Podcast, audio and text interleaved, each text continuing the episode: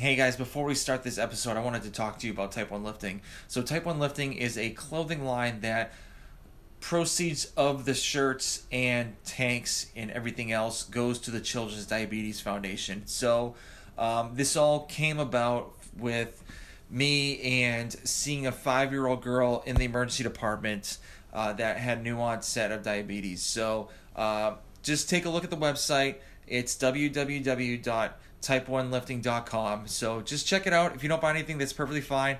Uh, I would just like for you just to take a look and just see what we have. So, like I said before, www.type1lifting.com. And guys, I hope you enjoy the show.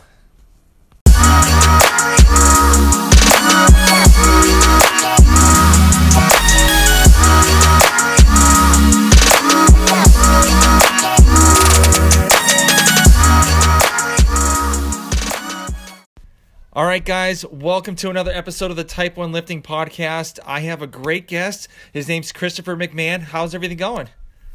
Everything is going well. I am very excited to be here chatting with you, Thomas. I think I think the things that your charity does and in hopes of raising money uh, for children's diabetes, I, I, I just I don't know. It's just exciting to me, and I think it's fantastic that you're able to do that. And yeah, I'm just I'm just happy to be here. Yeah, It's awesome. Great day. Yeah, yeah. Well, I actually connect met up, connected with you with one of the one of the people at my gym, uh, one of the people I know at my gym. So he's like, "Hey, have you ever heard of this guy?" And he sent me your Instagram page, and I was like, "No." Well, uh, and this guy has a, a insulin pump in his pocket, so you know, it's like, oh, another diabetic that's into fitness. Cool. So that's that's how I linked up with you and, and met up with you. So and I, I was great. I'm grateful that he actually showed me your Instagram page because your way of training is completely different from what I typically do, and that's why I wanted to interview you and kind of get like you know just pick your brain up a little bit and how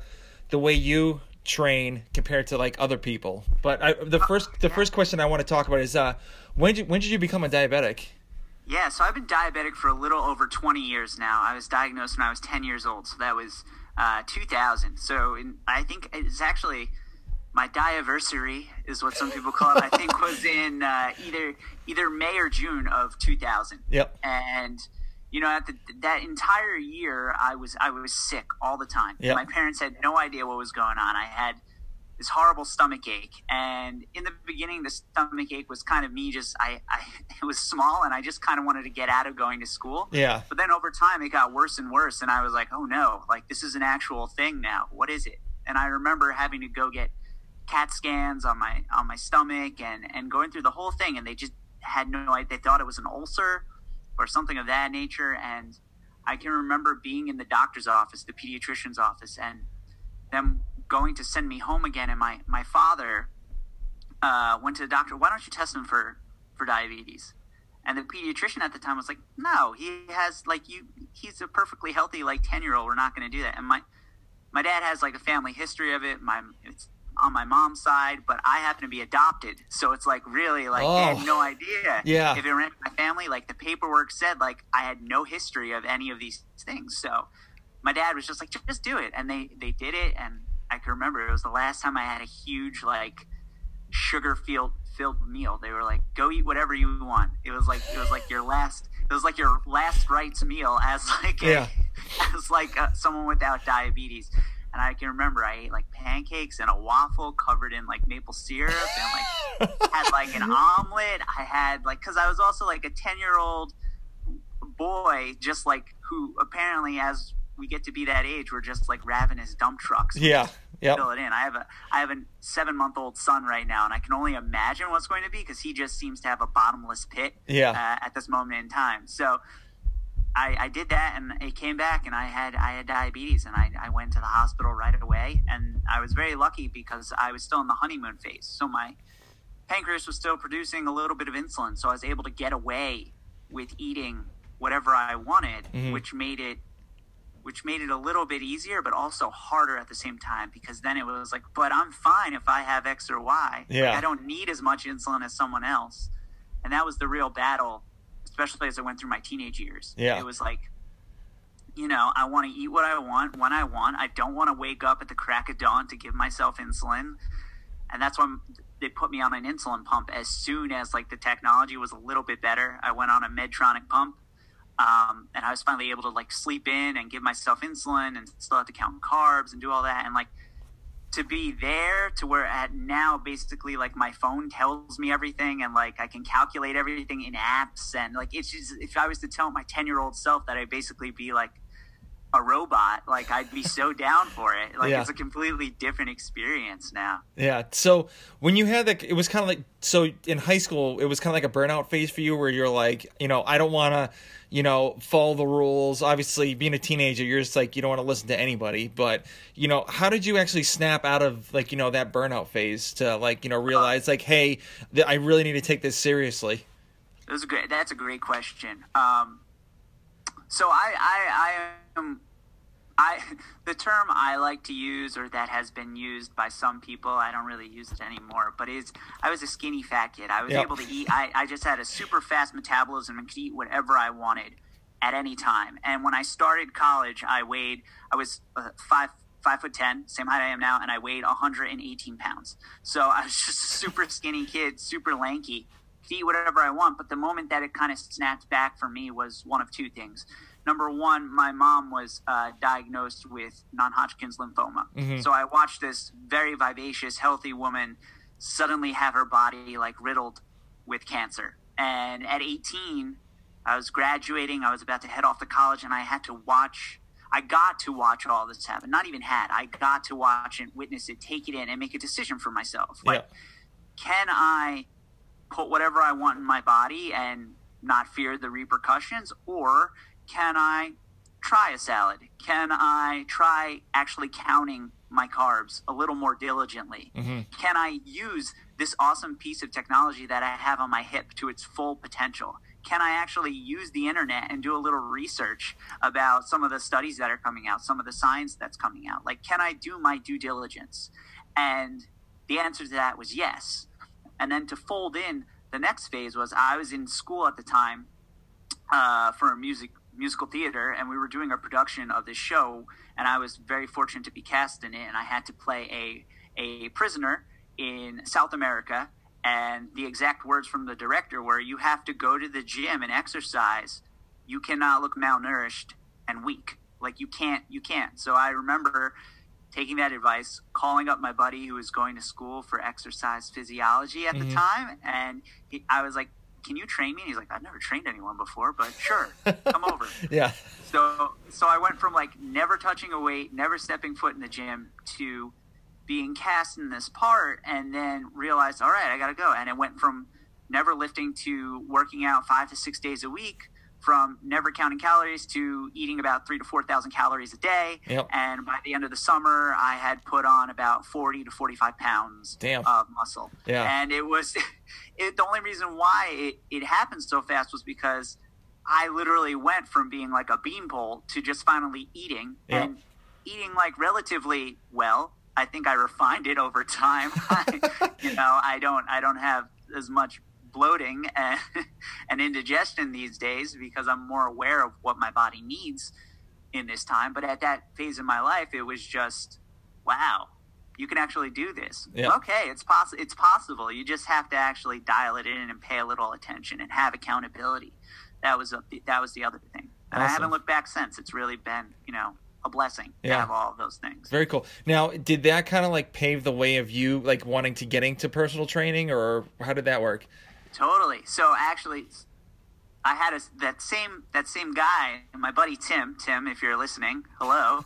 um, but he he had graduated college early and was crashing on my couch as I was finishing up my last semester at NYU, and he was working at this gym. He was working at um, this gym called Equinox, and he he was like, "Hey, you know, when you graduate, you you like health and fitness. You know, you do it. It's something you enjoy." Why not come work here? Why not? I can get you an interview. And I remember thinking, like, I have no idea what I'm doing. I basically do what's in like men's health and fitness. Like, Yep. Yep. I- why would I tell someone what to do?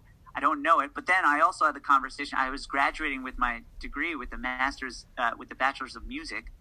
And I was like, I don't want to wait tables while I'm auditioning. Like, I, that's the one thing. I don't want to have to work all hours standing up and be burnt out, like, and not be able to do anything. So, all right, I'll just go. Yeah. I'll make my own schedule. That that was the big goal was to be able to make my own schedule, schedule my clients so I can go audition in the morning, work at night. So. I, I interviewed, I got the job, and like the rest is history. It, I was very fortunate to work at uh, one of their clubs that was a flagship club. And basically, what that means is they had uh, what's now called Tier X, which is like their most advanced trainers who have had the most experience. And literally, the company at the time, um, different times now, but at the time, they would pour hundreds of thousands of dollars into educating these top top Yeah. trainers. Yep. And I was fortunate that my club happened to have the top trainers. Like they had the top of the top. And for some reason, I was not afraid to ask questions. I was not af- be afraid to be told I was wrong. I was not afraid to bug people and want to learn. Um, and for some reason, one of the trainers there was like, "Sure, I'll take you under my wing. I'll, I'll teach you a little bit. Like, but you have to put in the work. Yeah. and you have to come back to me with questions." Mhm. And that was really the beginning of like this passion for training people and helping people, but not only uh, getting to s- them to see physical results, but the mental and emotional side. That's what I found that I really. That's what really lights a fire for me mm-hmm. now. Oh, I agree. Yeah, totally yeah, that, agree. That, that's really what it is now. Like the the seeing the small progress and understanding that oh, okay, I took the stairs today instead of taking the escalator or instead of taking the elevator.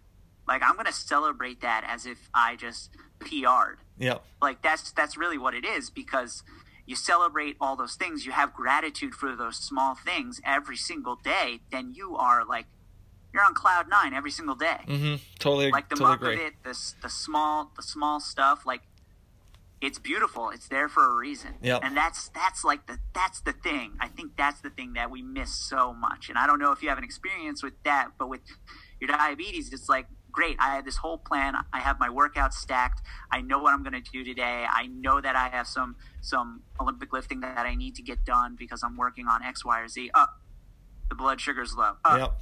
my blood sugar's like 300. I can't do this right now Yep. but it's like no what can i get done like in this time i'm sitting in and hanging out is it like can i reprogram myself for the day can i can i read a couple pages in this book that i've been dying to read can i sit and meditate can i realign myself so then i can step up to the bar and i can just that's going right up it's going up i saw you on instagram those overhead squats like i That took a long time coming. Like I've been so I've been doing CrossFit for geez, like 7 years. And the funny thing is is like I never did like I would do the 300 workout cuz I got it from Men's Health magazine like you were talking before. Like, you know, I get my workouts there. And then I found this thing about CrossFit and I was like, "Oh, okay." I kind of bashed a little little bit and then like when I was in the Air Force, they actually had a, a CrossFit gym at the Air Force base I was doing my training in.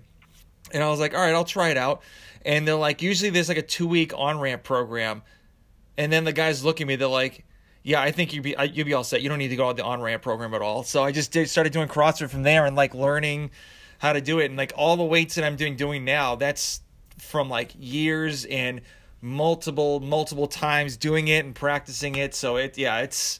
I mean, I, I'm surprised that I actually lift the weights that I do right now is like at, at an age of 41. So Yeah, yeah. I think I think you said you said something really cool uh, to me, which was like you're now doing CrossFit. You've been practicing it. You've been working on it, refining it, kind of chiseling away at it. But in the beginning, you were like, "Yeah, I'm kind of going to bash this a little bit." Yeah. I didn't understand it, and I think. Isn't it super powerful when you're able to look at something that you don't really understand and then step away and see, oh, there is like a benefit there? Yeah, or to say or to say like oh you know i don't really understand why someone's doing it. But you know what's really rad is that they're doing it. Like Yeah. they're showing up. Like i i have no i when i first started in this industry it was really easy to look at like look at the person on the power plate for like 35 minutes and be like you're wasting your time. Why are you doing that? Hmm and now it's like, whoa, they were able to show up, step on that power plate, bang out squats, bang out glute bridges, whatever they're doing on that power plate while it's vibrating. And like, I may not understand why they're doing it, but I can't write someone else's story. yep, Like, they write their own story. And that's what's so unique and so cool about it. yeah, And that inspires me to talk to someone and be like, why are you doing that? Mm-hmm. Oh, I never thought of it that way. Cool. Let me let me reassess why I'm doing something. Let's look at it through that lens. Yeah. So I think that's so. I think that's awesome. Yeah. So another reason why I wanted to get you on the podcast is because your your style of training is a little different compared to you know the typical Globo Gym or like CrossFit Box, and it's more like I don't know. It's is it like functional movement or like I don't know what you call it or what it's called, but like what is your style of training and how is it different compared to like what you see at the typical Globo Gym? Yeah, that's a great question. I, I used to think it was functional training, and I love that. I love that term because it can kind of be a blanket statement. Yeah. The way I look at it, it's basically I move so that I can move. Yeah. I, I I train. The way I train is so that I can go do the things I need to be able to do every day. Um, this great company um, that I've done a lot of things with, and that I'm like one of their lead trainers in the in the country is GMB, and their their whole thing is physical autonomy. Being able to wake up every morning and know Mhm. exactly what you need to do to be able to go get things done. Yeah. And that's that's really how I train. Mhm. So the cool thing is is I can take someone who is doing uh doing a WOD and I can look at them, I can assess them right now based off like I could assess your overhead squat watching you do it and I know exactly what you need to be able to just do it with a little more ease. I mm-hmm. don't know how to overhead squat that much weight. I know how to program it, but me personally I can't do it Yeah. but I can understand like all right they need t-spine mobility what are some movements that we can sneak into their prep work the work that they do to prepare their body that's instantly going to allow them to have that overhead capability Yep. like that's how i look at it i have to look at like what is your goal? Why are you showing up every single day? And then i can program around that whether it be body weight movements whether it be some mobility movements whether it be yoga restorative movements whether it be just like getting you ridiculously strong. Maybe we need to maybe we need to work on your overhead mobility and then maybe we need to work on being able to do some freakishly strong turkish get ups so then you have the shoulder s- stability in all planes of motion. So then when that bar you have two arms that are lifting the weight over your head you're like oh that's so much easier now. Yeah. like I, you know? Yeah. so like that's how that's how i like to program things and look at things. It's like why are you doing it? And then how is this going to help you get there? So i've kind of dabbled in all things but really my primary thing is body weight movement personally for me. Yep. that's what my body responds to best. And then i also use kettlebells and i also use um, other modalities like the ViPR, which is which is really cool. You might see me on Instagram throwing around this rubber cylinder. Yeah, that's that was gonna ask you that. Yeah, yeah. Yeah, that was wondering what that was. Yeah, so ViPR is is really cool. It is stands for vitality, performance, reconditioning, all these great things that recovery, like all these things we need. Basically, this guy Michol Dalcourt, he he went to GIFT, which is uh, Gary Gray's Institute of Functional Mhm. Training. Basically, he he's the grandfather of it all. He, Yeah. He's the guy who creates all that stuff. But so he he went there, he looked at people moving, and he was like, "How can I get someone ridiculously strong, and how can I have them move better in their body?" And it started by looking at ice skaters. He he was working a lot with ice skaters, and he saw these guys who would train in the off season. They would go to the gym and they would do their compound lifts. They would do their five by fives. They would do everything to get ridiculously strong. However, they were being beat to the puck, and they were being manhandled by these tall, lank, lanky guys who spent the entire off season working on the farm, Yeah. just moving, moving bales of hay, hur- hurdling, whatever they're doing. Just basically, that is what they were working on. And he's like, "Oh, how do we take that functional movement and put it into training?" And so they created the ViPR. Basically, it's like we can move in odd positions.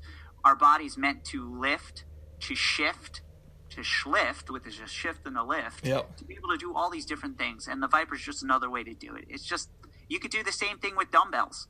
You really could. It just you had then have you don't have two, two points of contact. You have one point Yep. that's on each side, and it becomes that much more challenging. Yeah. So I, really love that tool, especially for reconditioning Okay. and flushing the tissue and getting that that liquid and fluid back to those areas that are kind of drained. Mhm. It's all about training the fascia, Yeah. which is which is the important thing. So is it? Can you? Could you like like if you don't have it at a typical gym?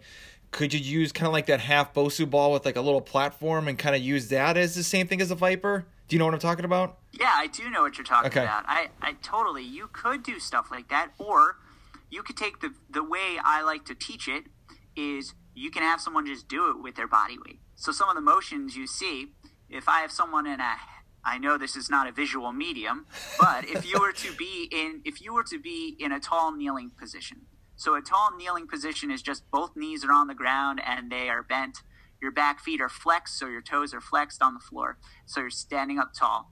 And you were to tuck your hips up towards the sky, and then you were to lean back as if you were in a camel pose. Okay. That's a restorative position. Okay. That that's a position that we can do to stretch the whole front line of the body. So if I was to do that after doing some some some deadlifts, I'm going to be opening up the front of my body, which is is going to feel nice. Yeah. If I wanted to do that with a viper, I might have it to the right of my body, and I might lean back so there's some extra load there. So I'm I have to have tensile strength. I have mm. to strengthen everything in my body. I Okay. have to open everything up.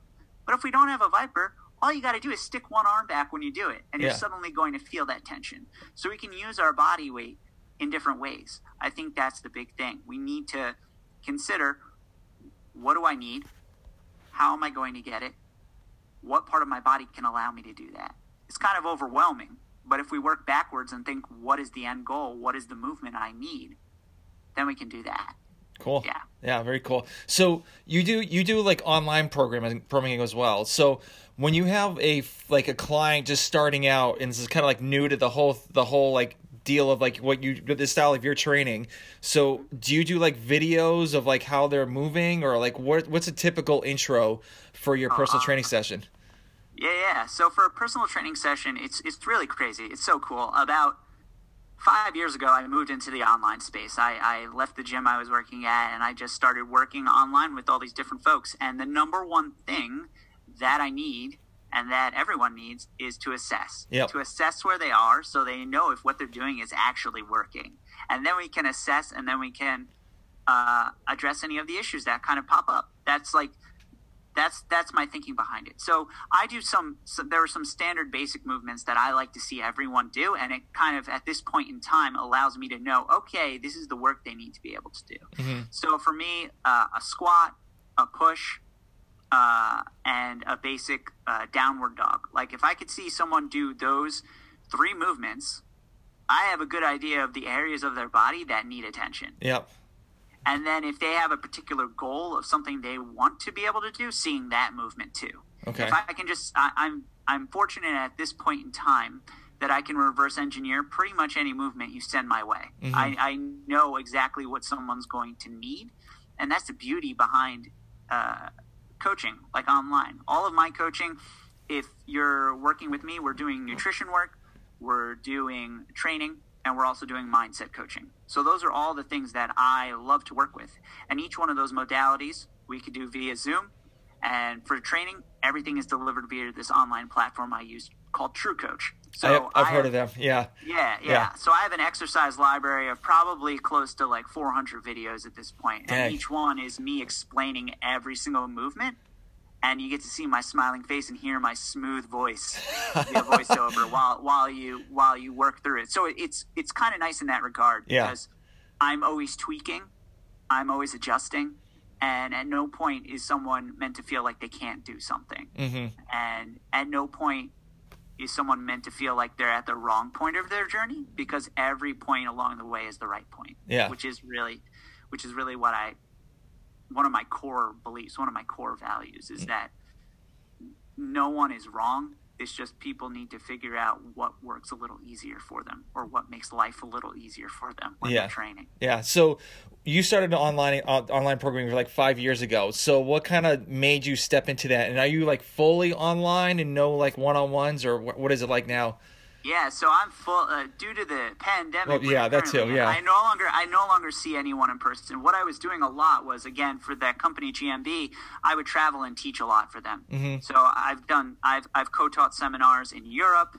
I've I've been all over the world teaching, and um, slowly over time that shrunk back to me taking more like one-on-one clients, group clients. Um, what we'll do now is I'll do like you have an option. You could do like a 60 minute Zoom training session with me, where we really get into the nitty gritty and I'm picking each detail as we go along and it's a program, or we can do where it's like three months of coaching. Mhm. So three months of coaching with a particular end goal in mind, um, whether that, be nutrition, whether that be training and nutrition, or whether that be training, nutrition, and mindset. Okay. So they're all a big, big part of it. And before this, what I would do is I would uh, I would have people send me videos, and then the, I would send videos back, and then we would do everything via email. Yeah. Five years ago, that's really where it was, Yeah. and now we're at the point where it's like instantaneous. Mhm. Like if if you are working with me, I give you 100% of my time because to work with me, it, it, it can be expensive. And that's because you're getting what you pay for. Yeah. You're investing in yourself. And the only way we can make progress is if we actually take the time to invest in what we need. Yep. And I think far too often we undersell our actual value. I totally agree with that. Totally agree. Yeah. Yeah. Right.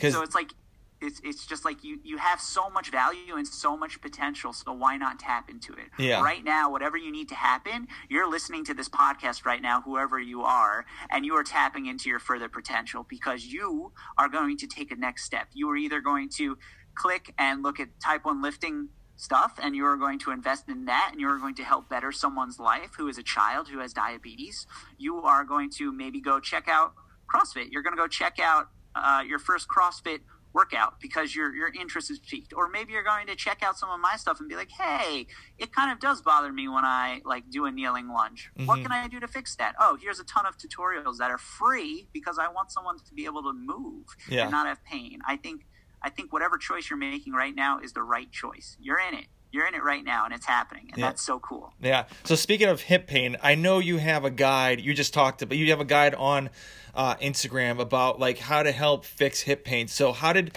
how did all that happen, and what was, what like you know how did it all start for you from that? Yeah, yeah, yeah. So I think in working with, I at this point I've probably worked with hundreds of people. Maybe, maybe in my time in the online space even more because I was working on uh, doing a lot of work on forums with a lot of people. Yeah. Um, but hip pain is something that always comes up. And especially now, so much of us look, we have our kids at home with us and they're doing remote learning. So now we're running around with them and then we're sitting down for like five Zoom meetings back to back Yeah. for our job. Mhm. Maybe we are uh, uh, a vital worker and we are still out there doing everything and then we come home and then we sit on the couch and then we lay down and we lay on our side and we sleep funny and then we wake up and we're walking with a little bit of a limp. That's where it comes from. I've just watched so many people deal with that. And the movements it's it's a completely free routine. So all you have to do is click the link in my bio and you get this whole free routine um, that's basically like my favorite movements that are tried and true. They they work.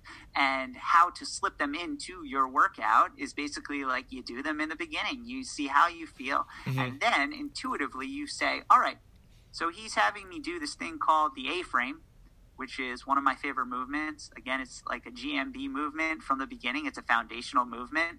Um, when i'm doing this like my calves are on fire. I can't lower my heels huh yeah, I guess squatting, front squatting today is not going to feel great. Maybe I can spend some more time on this and then do an alternative. Maybe I could do some goblet squats instead. Maybe I could do maybe I could do some rear foot elevates elevated body weight squats instead Mhm. and really work on that work on allowing that knee to travel past my toes when I squat. You know, so it's it's a lot of it is that. A lot of it's intuitive and taking what works for you and forgetting what doesn't work for you. That's the other thing. There's so much information coming at you. And with this program, you click it, you download it, you can view it on your phone on this awesome uh, platform that you can have on iPhones. They can have their own app for it, Mhm. basically. Um, Android, I'm sorry, Google makes things a little more complicated. You have to go into your web browser and you can still view it um, and still look through everything right on your phone. But what you can do is you just pull it out, you see what feels good. I recommend trying every exercise at least once or twice, seeing what feels good, and whatever feels good, try to do it daily. Mhm. None of these movements take very long. Thirty seconds is more than enough, Mhm. and and that is what I encourage. A little bit, a lot is better than a lot, a little bit. So Yeah. it's it's you know we can set these big goals to to stretch for like 45 minutes every other day but the reality of it is it's probably not going to happen in the beginning No. No. But we can, you, you know, you can take a break from the Zoom meeting or after this podcast, listen, and you can just do like a simple hip flexor stretch for like 10 seconds on each side. And then you could do it again like later. You could do 10 seconds on each side. Mhm. You know, and then it, it adds up. You do that every day and it really adds up. And look how far you've gone in 365 days. Yeah, totally. I I try to. So my thing is like I don't stretch as much as I should, and I kind of I've kind of been noticing it because granted I'm working from home as well as like other people as well, and you know we're not really getting up to go to the bathroom because it's like literally you're walking like two feet just to get to the bathroom. So it's not like you're going to the office have to walk all the way down the hallway, walk there and stuff like that, and you actually like you know give you time give you time some give you some breaks to actually go out and walk instead of you're sitting down for, you know, six to seven hours, even more than that, because you're probably sitting on the couch watching TV. So, and obviously that's like super bad for you. Like your body's only supposed to be sitting down for, I think they did a study. It was like four hours max, and it's insane. Like I, I mean, I'm even getting hip pain too, just from like sitting down because obviously my hip flexors shrinking, shrinking because I'm in this position for such a long time. Yeah. Yeah, there's so many there's so many different options too. I think I think this would come back to more like a lifestyle choice, like what what is happening within us. I think I think the power of right now is that we for the most part have total control over our schedule. I mm-hmm. know that sounds weird to say, but in the actuality of things, we get to pick what we devote our time to. And with work, yeah, some that's not optional. That's not optional. We we have we usually have to work. That's mm-hmm. how we make money. That's how we put food on the table. That's how we have a nice house over our head, whatever it might be. But what we can do is we can choose the workload we take. We can choose the breaks we take. We, for me, I schedule I schedule everything to a T. I I'm that's just me. Yeah. So if you, I mean, if you open my Google Calendar, everything's color coded, and I know where everything is. But the cool thing is, is I program in everything I would like to do, on top of everything that I have to do mm-hmm. or I get to do. I get to do is better because Yeah. it's, it's always a choice. Yep. So I have I have things scheduled in like I'm going to stretch from this time to this time. I am going to journal, write from this time to this time. I'm going to read two pages in a book at this time. Like I'll do stuff like that and I'll put it in a specific color. So for me, it's usually like a light blue. Light blue is like my favorite color, and it goes in there and it brings me joy.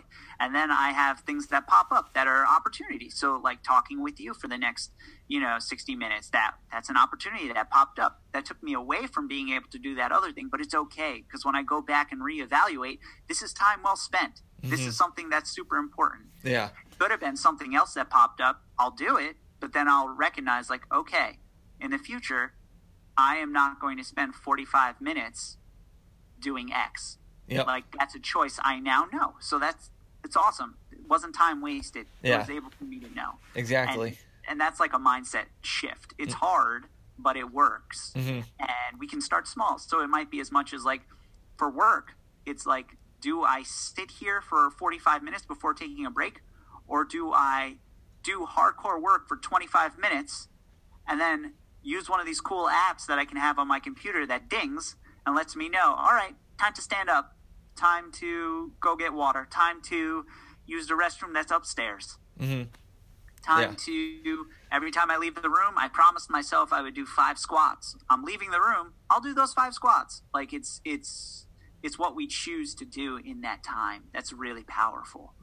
Awesome. And so you also talked about mindset as well. So how do you start your c- new clients with mindset and how do you, you know, continually keep them focused with the mindset mentality that like, you know, that you want them to have throughout your whole uh the whole program that you're training we're training them for? Yeah, that is that's an awesome question. I think it here's my number one piece for anyone who's interested about mindset or that's just one term for it. You can call it whatever you want it, but the Yeah. one piece is to start small. Mhm. To start really, really small. Peel it back. I think often, like I said before, it's better to do a little a lot than a lot a little. I think we have this idea in our mind that there has to be a perfect moment to start. There has to be a perfect chance for us to do it. Oh, well, I'm doing a 60 minute workout today. Oh, something came up. I'm not doing anything at all. I'm just going to, right? That's really what it is. There Yeah. has to be, the lighting has to be perfect. There has to be a nice breeze in the air. I have to have, I have to have Phil Collins playing in the background. It has to be like all of these things in order to Yeah. in order to exercise Mhm. or to move the body. I like Yeah. to think of it as moving instead. But the actuality of it is perfection, and this is something that my therapist told me. perfection is just another word for procrastination. Yep. So, perfection is another term for procrastination.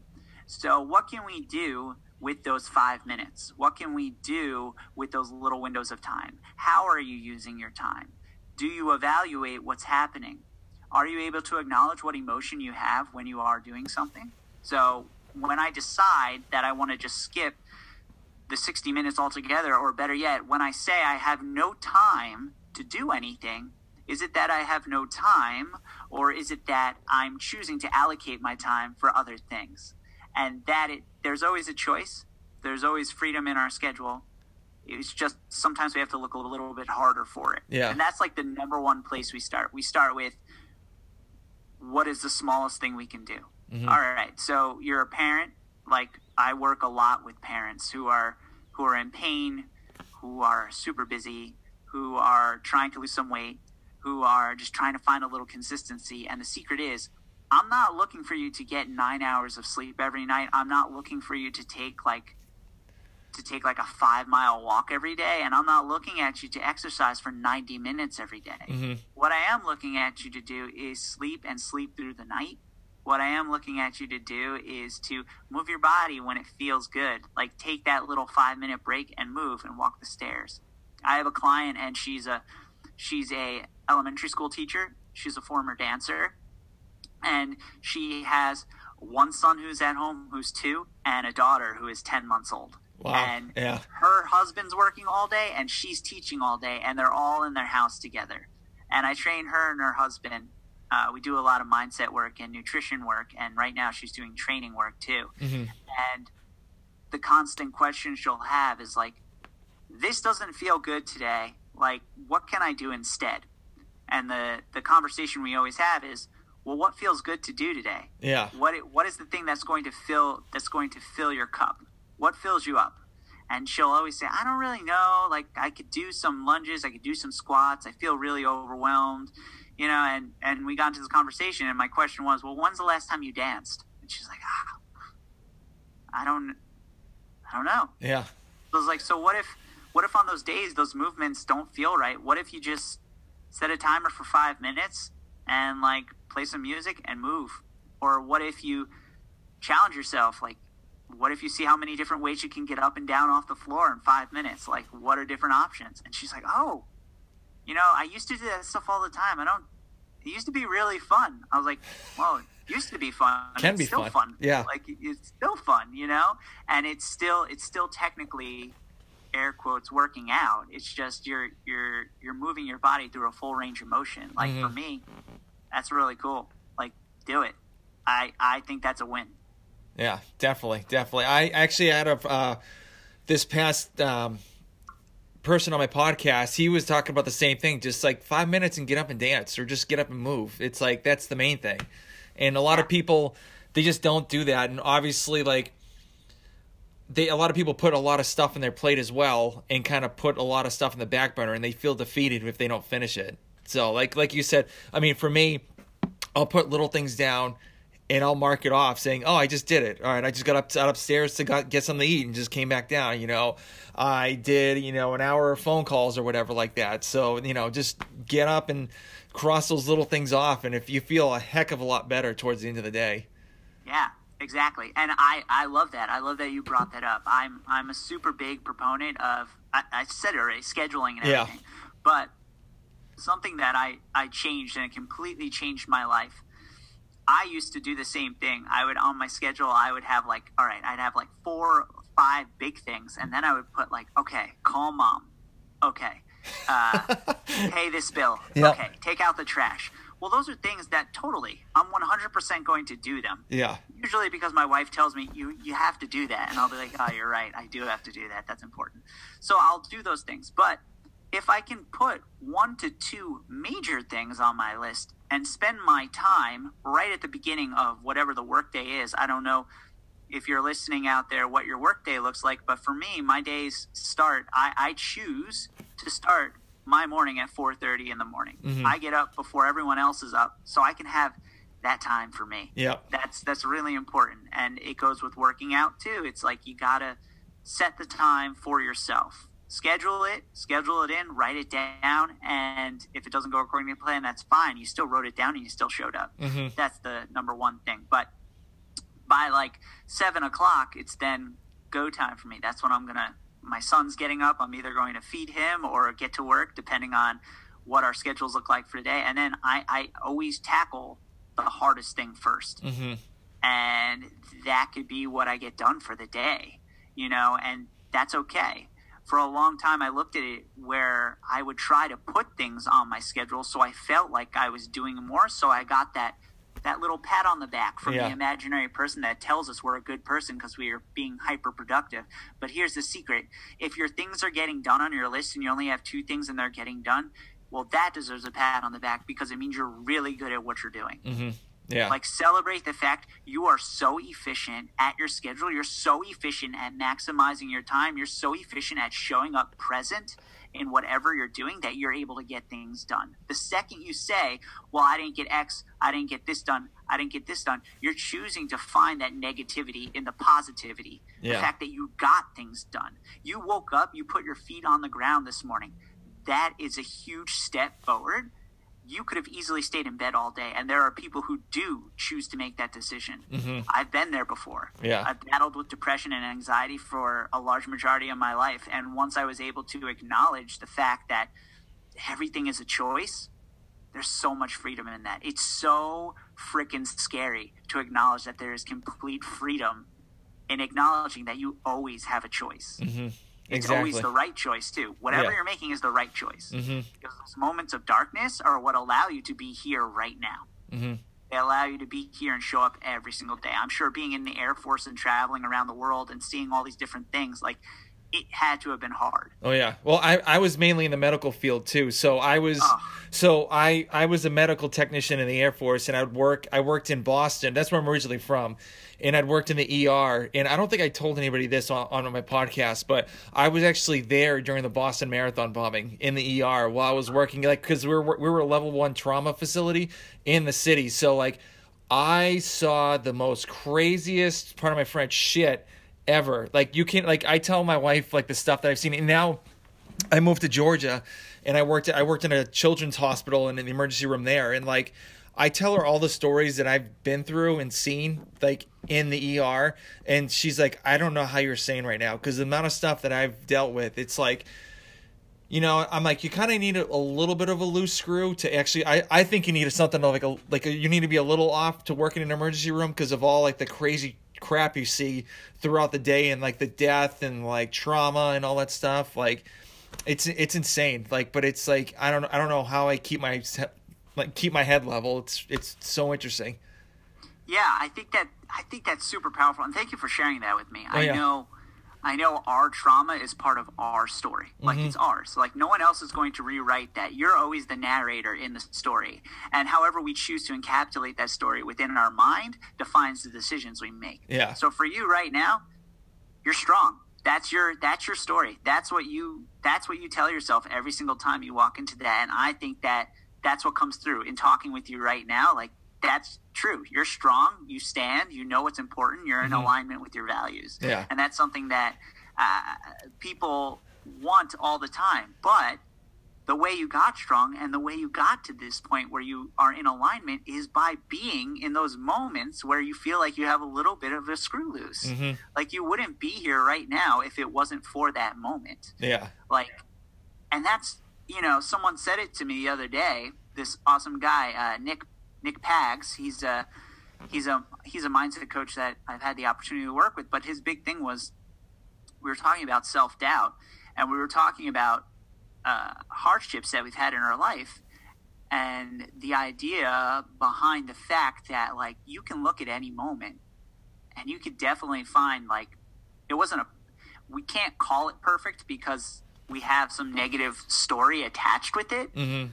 but in actuality, we wouldn't be exactly where we are right now with the knowledge we have right now, right? Knowledge and awareness equals wisdom. yeah Like that, those the knowledge and awareness equal wisdom. So if we don't have wisdom, we're choosing not to be aware of what we're surrounded by. We're choosing not to allow ourselves to be open to any sort of change, and we're choosing to be stuck or glued with an emotion that keeps us in the past. Mm-hmm. And if we live in the past, we're never going to see what's beautiful right in front of us. Yeah. and that's the hard. Yeah, God damn it, you're you're spitting hot fire out now, Jesus. So, um, so, um, so also with uh, congratulations on the little one, by the way. I, I don't know if I said that earlier. So you have a seven month old. So, um, Yeah. do you kind of incorporate any of his work, any like bodyweight workouts with him involved with it? Oh yeah. Yeah. So I mean, he's at the point now. He is aware of like what my wife and I are doing. Okay. Like he's like the other day he became aware of our dog. Like Yeah. it's so cool because when we're born, we're nothing but pure like consciousness. That's Yeah. all we are.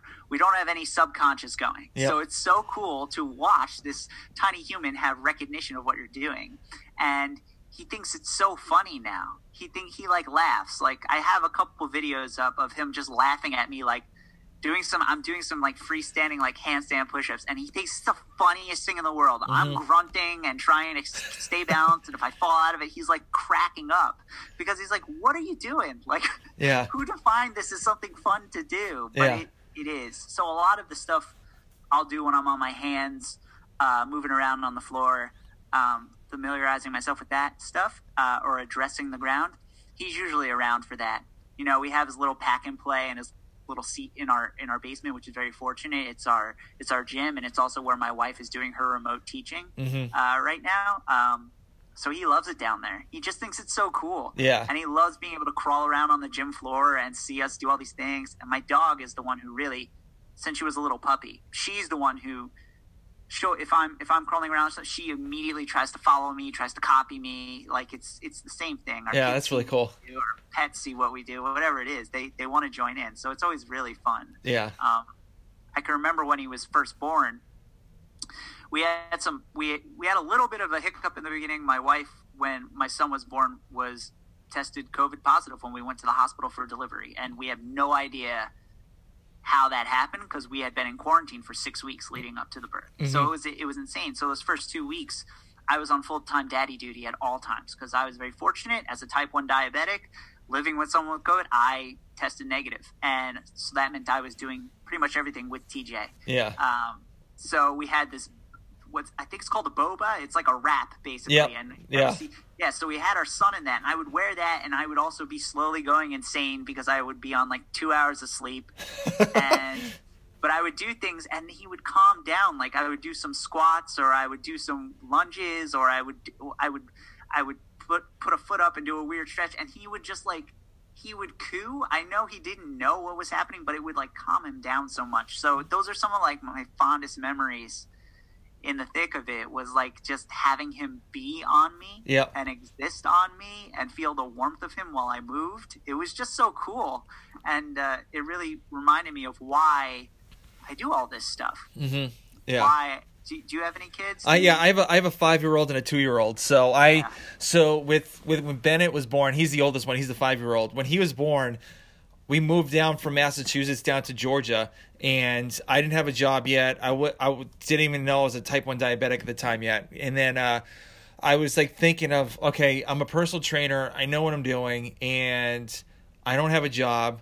So what do I do? And I was thinking of building a program for you know stay-at-home moms or stay-at-home dads that have like young kids that they can do workouts with the kids so like I would have them do like you know thrusters with the little one squat, you know, hold them and just like put them overhead, you know, stuff like that, or Yeah. you know, do um, mountain climbers with your little little kid like right in front of you. Like, granted, hopefully you're not sweating and sweating all over them, or like you know, or like doing push ups and like blowing kisses in his belt in their belly and stuff like that. But that that fell through. It it just I didn't think it was a feasible feasible you know product to even push out just yet. So and uh yeah, so I just tried that, and I mean, my son now he's he's down in the gym with me. He does a thing called Next Station where we'll do a minute of work, and then we'll do have ten minutes, ten seconds in between breaks to figure out where he can go next. Like he'll go on the rower.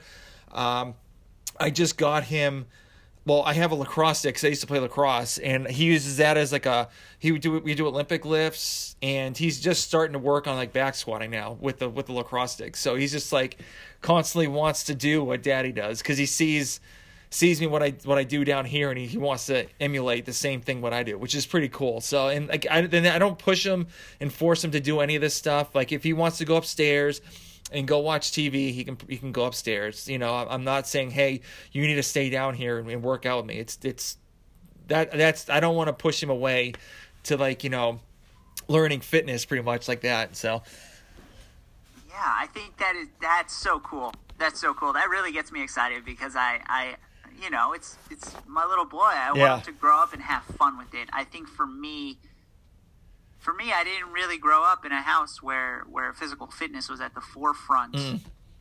of it. So like for me, I would I remember going to gym class and be like, "All right, this is horrible. I, I what am I doing?" yeah, also like in elementary school it's like you wear the same clothes when you go like you're wearing jeans and you're running around and you're like this is horrible like i am i am chafing and i Mm-hmm. Am like seven Yeah. why am i doing this yeah, Like, exactly. Yeah, so it's it's just really cool to see so many people sharing that experience with their kids now Mhm. I, I you know because i'm sure my par- my parents did things like my parents had like they had a cumbersome bike in their room so they they they went on there i remember like seeing them do it but they wouldn't tell me hey i'm going to work out now they would just or hey i'm doing this because this they would just be like i'm going to do this and watch tv Yeah. like it so i never understood what was happening Mhm. Yeah. so, it's- so that's so cool so yeah. The the main thing is I, I just don't want him to be sitting down playing video games all day, and so that's this is a good way of doing it.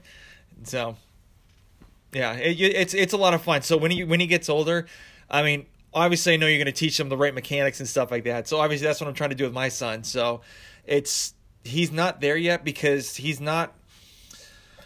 What are they like? He he's been going to like take tests and stuff like that for his like physical like you know physical ability. His his balance is getting a little bit better, but it's like it's a slow process, which is which is fine, you know, because you know he doesn't really know his body that well. So I've obviously I think just using lacrosse stick or using like little dumbbell, three pound dumbbells or a three pound kettlebell. I mean, I think that's perfectly fine for him to use. So Yeah, I still don't know my body that well. Yeah. So I mean, if that's if that's any sign, I I think uh, yeah, it's just a learning process always. yeah, There's always something new that happens, and it's you know I don't what was what was it like for you when you found out you were diabetic? Since for me, it's I've been diabetic longer at this point than I was alive before having diabetes. So what's it like being you know 35 36 being diagnosed and then and then having everything kind of feel like it's changing like what is that like I, I think I was in shock the first when I got first got diagnosed because I got it in my pre-employment screening to the hospital I worked at,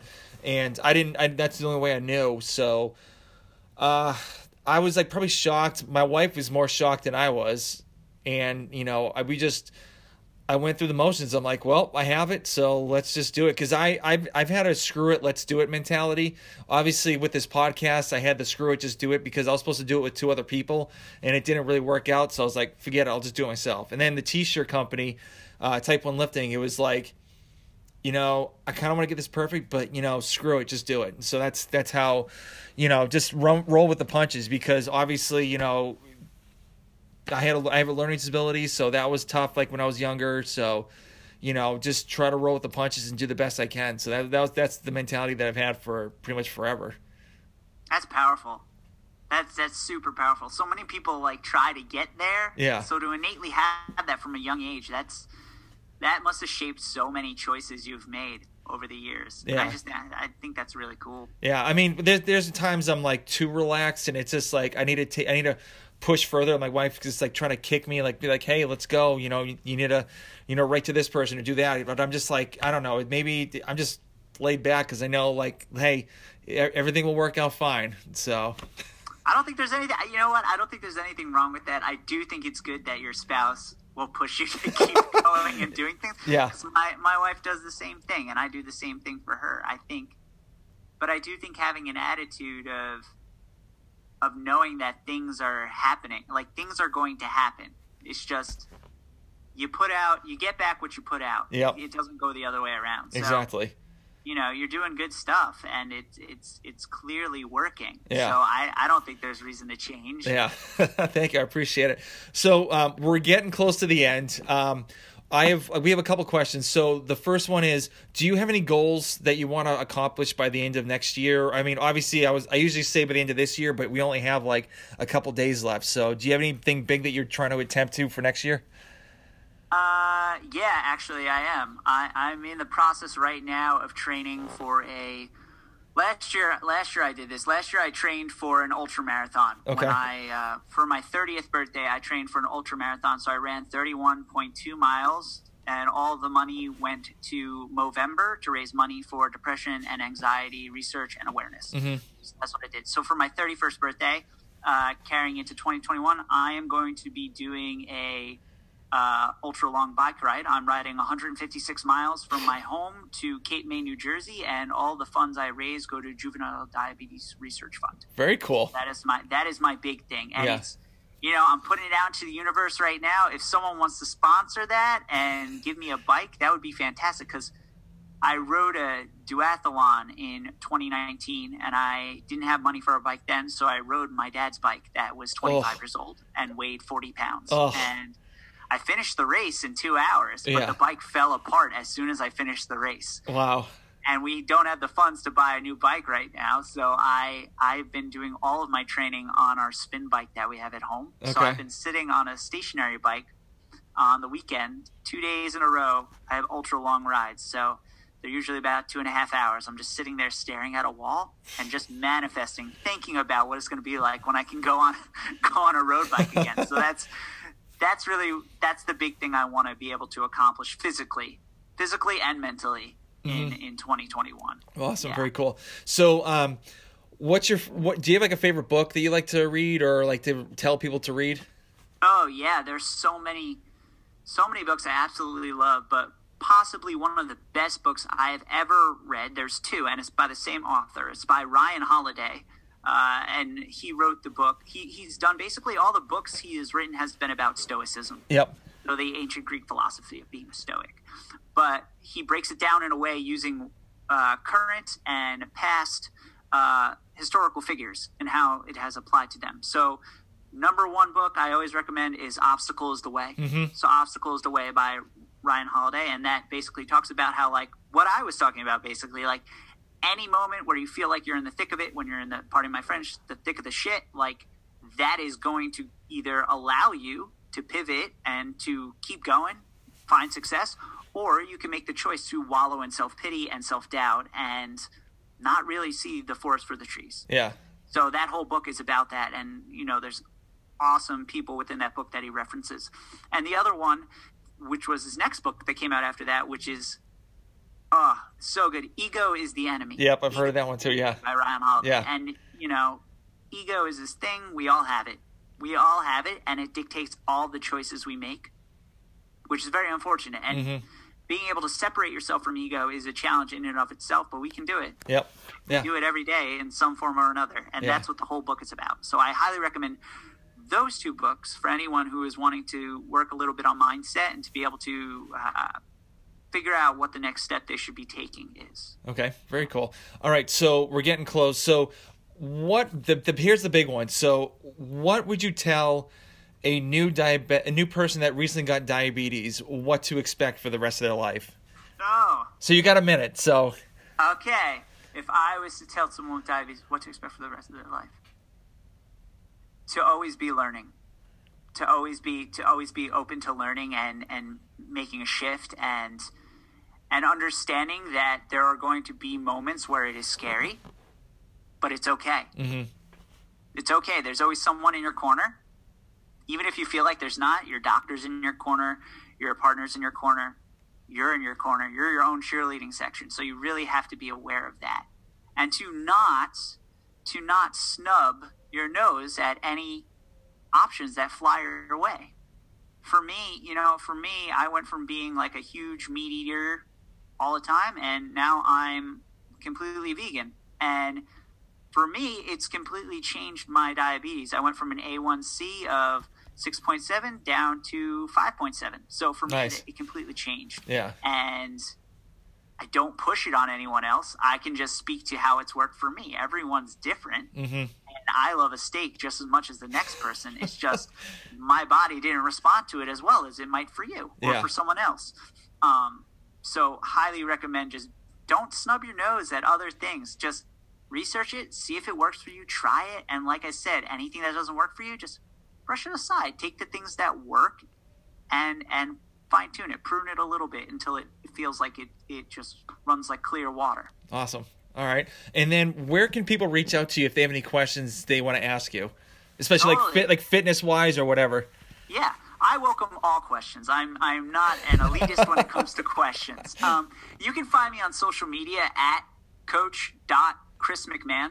So that's my handle for Facebook, for Instagram. If you want to shoot me an email, you could do it via those two platforms too. It takes you that way. I also have a website, so anyone who wants to uh, maybe they don't want to train with me right now. Maybe they want to check out a program. I have a couple of programs that people can do. I have one uh, complete, two completely free programs that you can check out. Five secrets to unlocking the chin up for anyone who's working on that. I know that in the CrossFit world, that's something that's really important. You know, pull ups and chin ups, and to be able to do them efficiently. The more efficiently you can do it with proper mechanics, the easier it is to do those kipping ones with proper mechanics. So Yes. that's that's a thing completely free. You can check it out. Also, the Unlock Your Hips program, completely free. You can check it out. Uh, for all of those things, you can either click Unfortunately, the episode recording got cut out. So, um, if you want to reach his website, you can go to www.chris-mcmahon.com. And also, I will put this in the show notes as well.